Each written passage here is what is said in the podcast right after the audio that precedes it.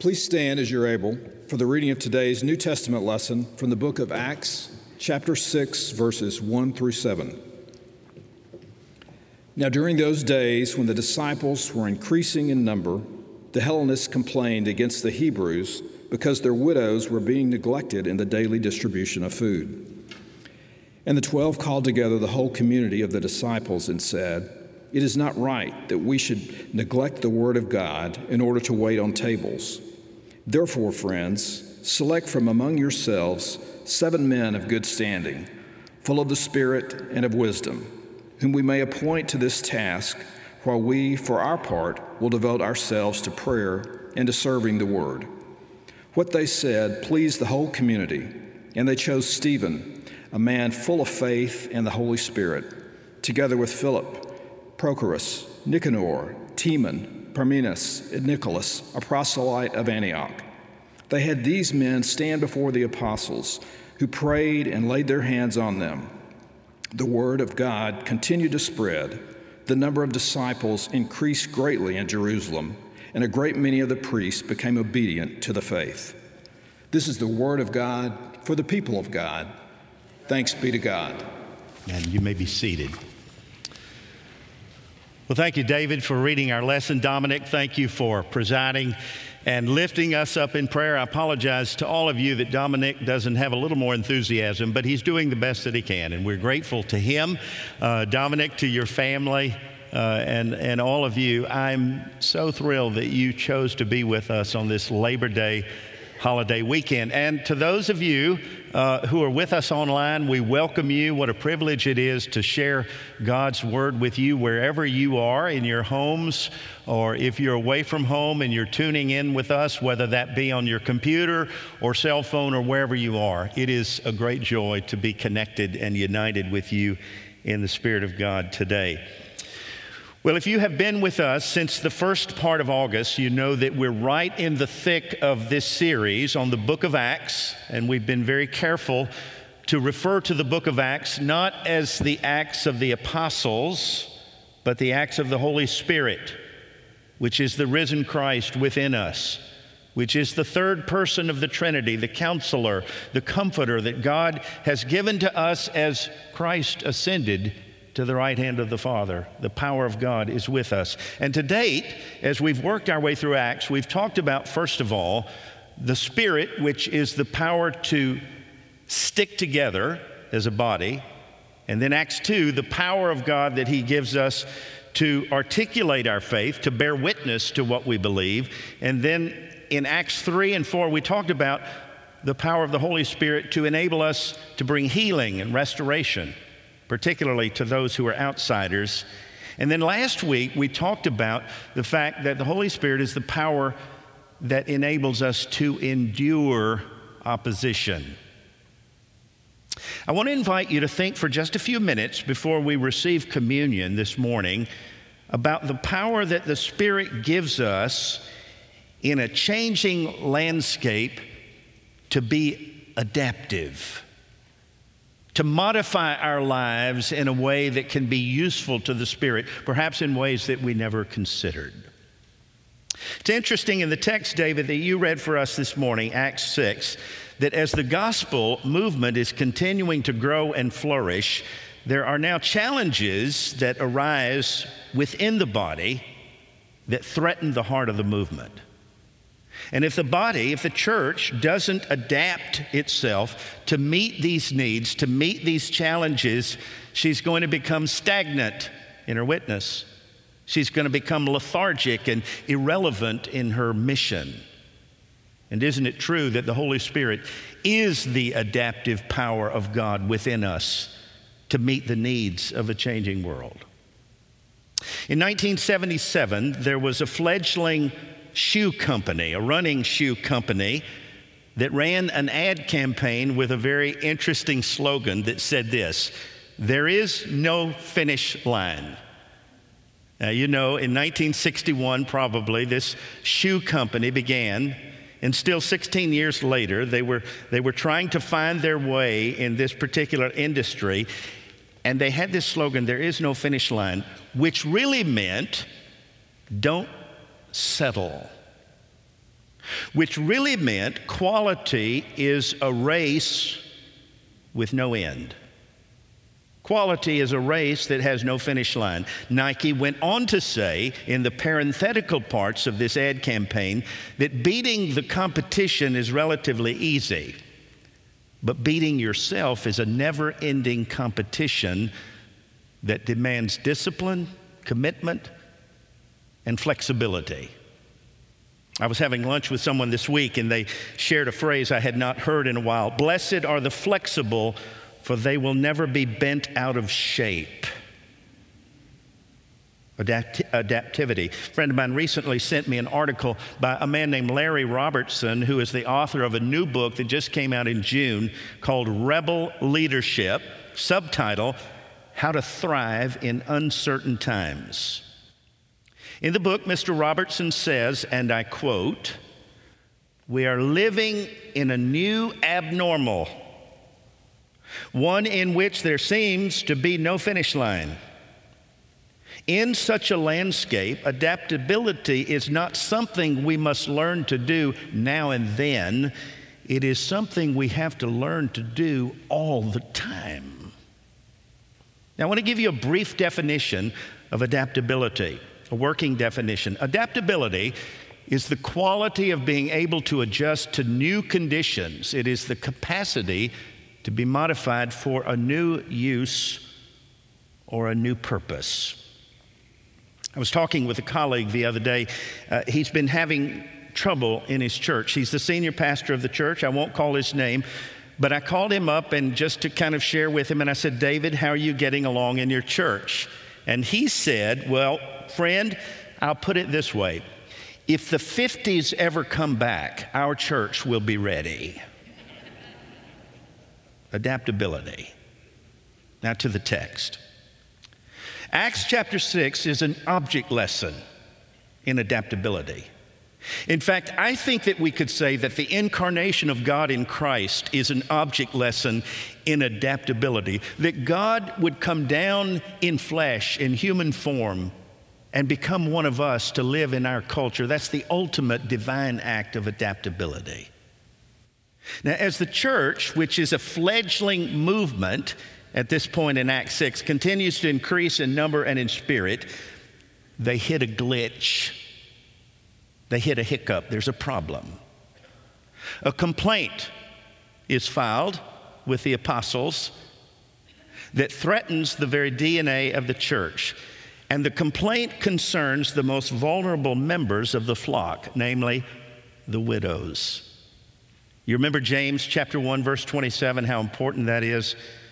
James 1:27 says, "Religion that God our Father accepts as pure and blameless is this: to look after the widow and the orphan in their distress, and to keep oneself from being polluted by the world." There's a complaint. And the concern was not simply related to the numerical growth of the church, although that comes, there is conflict that comes with growth. But this is also the result of cultural diversity in Acts 6. Now, I want you to listen to the specific complaint, verse 1. Now, during those days when the disciples were increasing in number, the Hellenists, and I'll explain that in a moment, complained against the Hebrews because their widows were being neglected in the daily distribution of food. Now, let me give you a little context, just a little bit of history here. The gospel began as a Jewish renewal movement, specifically and exclusively among Hebraic Jews. That is, Jews who were born and raised in Palestine. That is, Jews who spoke Hebrew and Aramaic. But as of Pentecost and after Pentecost, there were also a group, culturally speaking, Hellenists who were joining the fold. Who were the Hellenists? Greek Jews who were born and raised outside of Palestine, and their primary language was not Hebrew or Aramaic, it was Greek. Now, some of you who know history know that in 323 BCE, Alexander the Great and his successors introduced the Greek language in the lands that they conquered and ruled. And of course, I don't have to tell you, when you learn a new language, you also take on the culture represented by that language. In the first century, Josephus, the Jewish historian, says that there may have been as many as 480 synagogues in Jerusalem, and that those communities were distinguished by linguistics, by language, and culture. So there were some synagogues that conducted their service in Greek. There were others in Hebrew, others in Aramaic. And now these cultural distinctions are popping up in the fellowship of the church. And they're beginning to threaten the unity of the body. The Greek widows are being overlooked and neglected. It appears as though the Hebrew widows are getting preferential treatment. Now, some of you know that we have a ministry, a marvelous ministry that began in this church not long ago called Fishes and Loaves. Have you heard of this? Where, where we've got folks, volunteers, who are preparing food uh, for those who can't cook for themselves. And as of last week, I think it was number 500, we prepared our 500th meal. And so this is what's happening in the early church. They're distributing food to those who need it, especially the most vulnerable, especially the widows but the charge here is that there are some who are receiving preferential treatment. Now, implicitly, what that complaint means is discrimination. And the apostles know if this issue goes unaddressed, it's going to sabotage the witness of the body, it's going to shut it down. Incidentally, it was not uncommon in those days for Hebraic Jews, Hebrew speaking Jews, to look down upon Grecian Jews because of their cultural upbringing. There were many who looked at the Greek speaking Jews, that is the Hellenists, as those who were adulterating the Jewish faith. They're bringing too much of their culture into the synagogue. Well, some things never change. Groups still today that are different from each other can always find excuses for demeaning and depreciating each other, right? Years ago, Gordon Allport wrote a book called The Nature of Prejudice, in which he said, and I quote, over categorization is maybe the most common trick of the human mind where, where we just over categorize someone with whom we differ. We still do it. We still do it today. All conservatives are exclusive and bigoted. All liberals are immoral and socialist. All Southerners are ignorant. All Yankees are rude and arrogant. All rich folk are greedy. We still do it. All poor people are lazy. All white folks are racist. All blacks are hostile. All Asians are pushy. All Irish are tight fisted. All English are uppity. All Italians are, well, never mind about that. And so on and on it goes over categorization, stereotyping. We're masters at it, pigeonholing, and it's offensive to God and it harms our witness and it hinders the movement of the gospel. Especially when you remember what Paul said in Galatians 3 for those of us who have been baptized in Christ, there isn't any Jew or Greek, there isn't any Hebrew or Hellenist, there isn't any slave or free, there isn't even any male or female all of those distinctions are irrelevant when you've been baptized in the, in the name of Christ. I've never quite understood why sometimes, even in the church, we tend to underscore and emphasize the two-ness of humanity instead of the oneness of Jesus.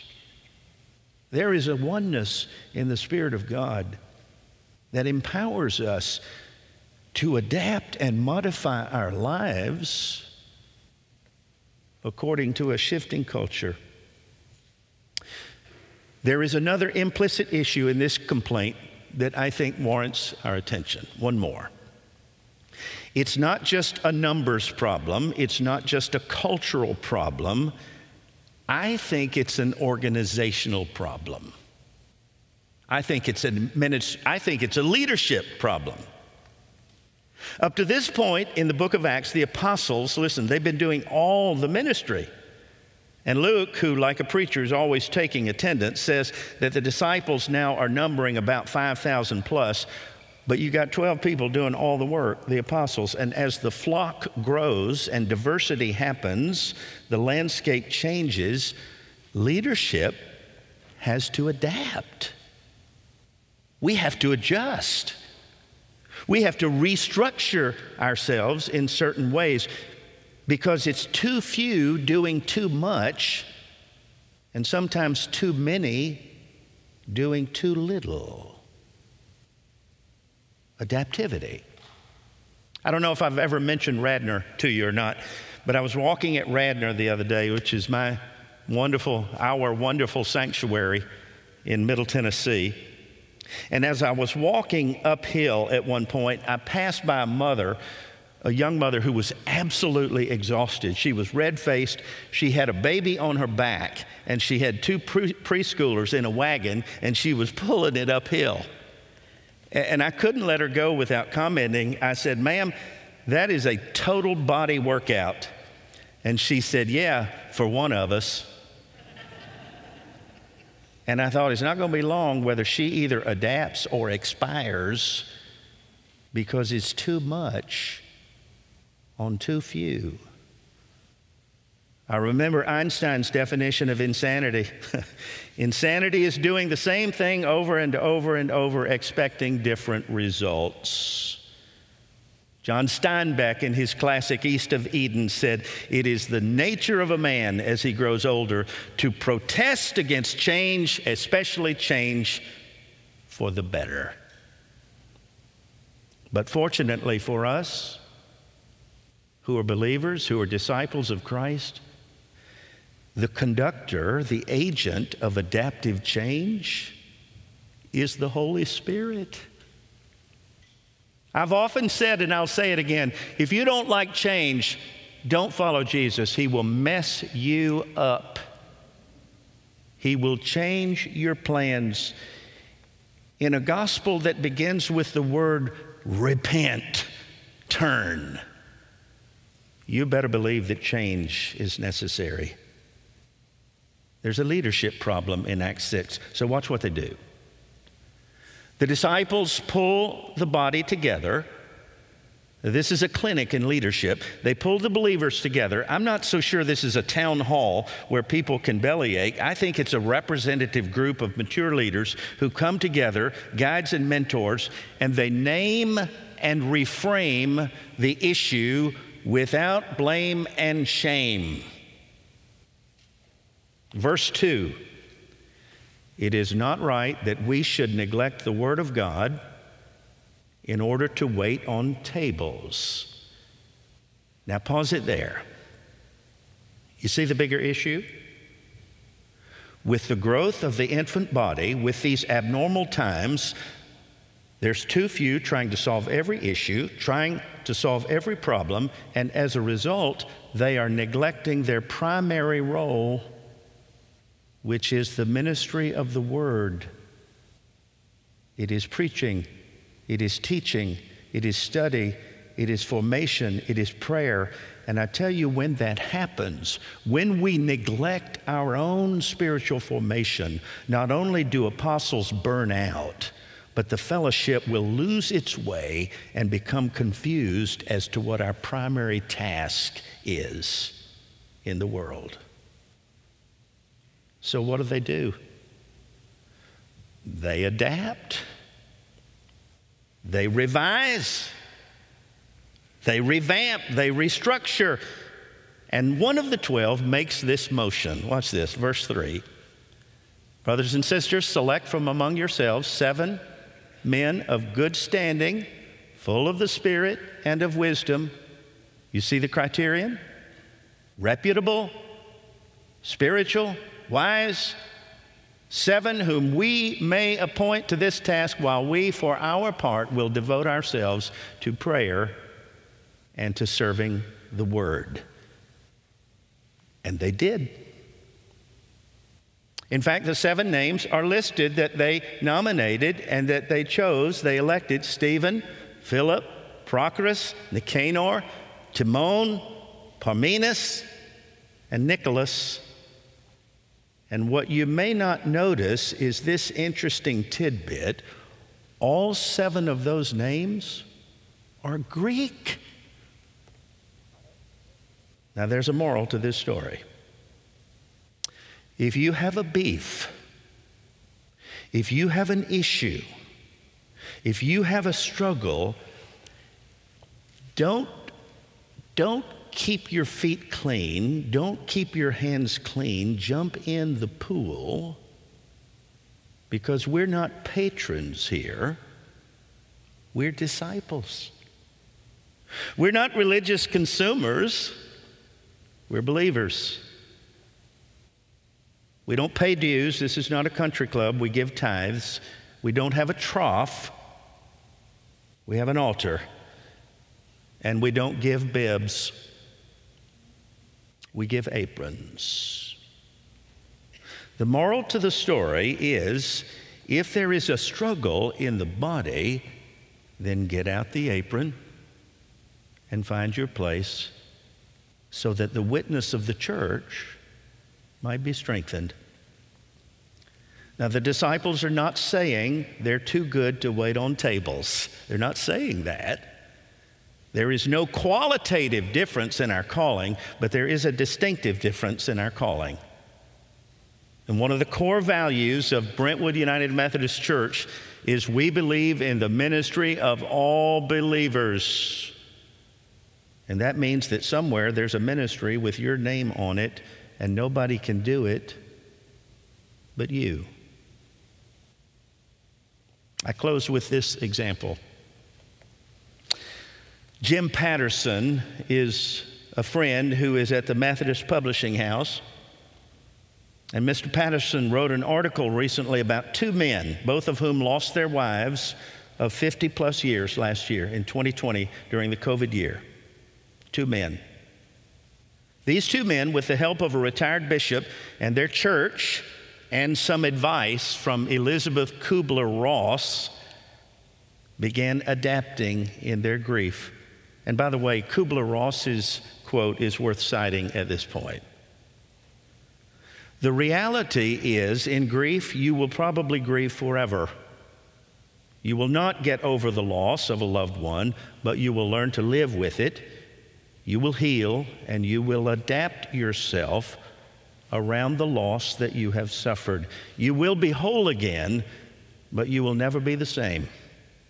Nor should you be the same, nor would you want to be the same.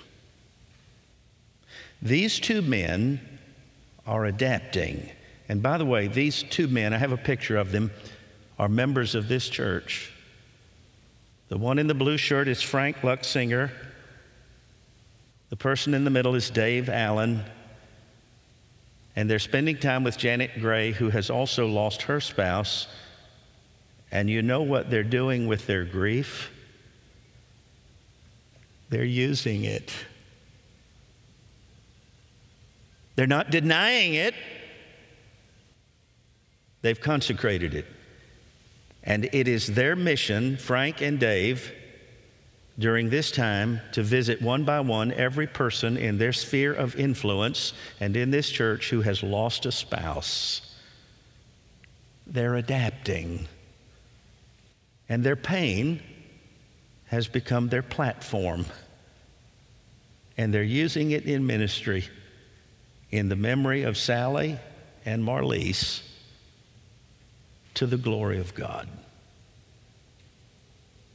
Joseph Campbell said, We must let go of the life we have planned so as to accept the one that is waiting for us.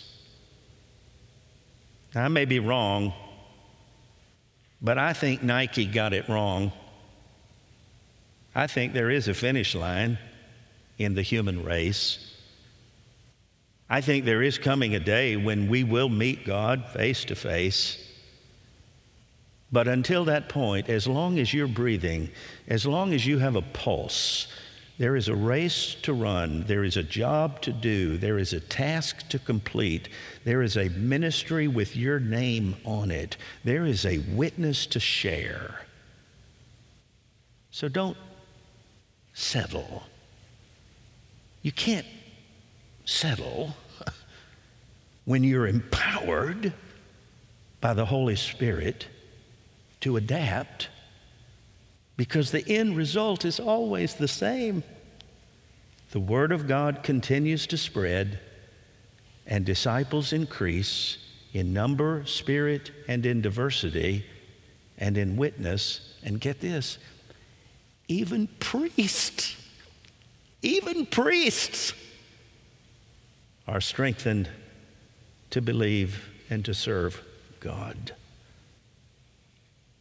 May it be so for each of us, for all of us, for Christ's sake. Amen.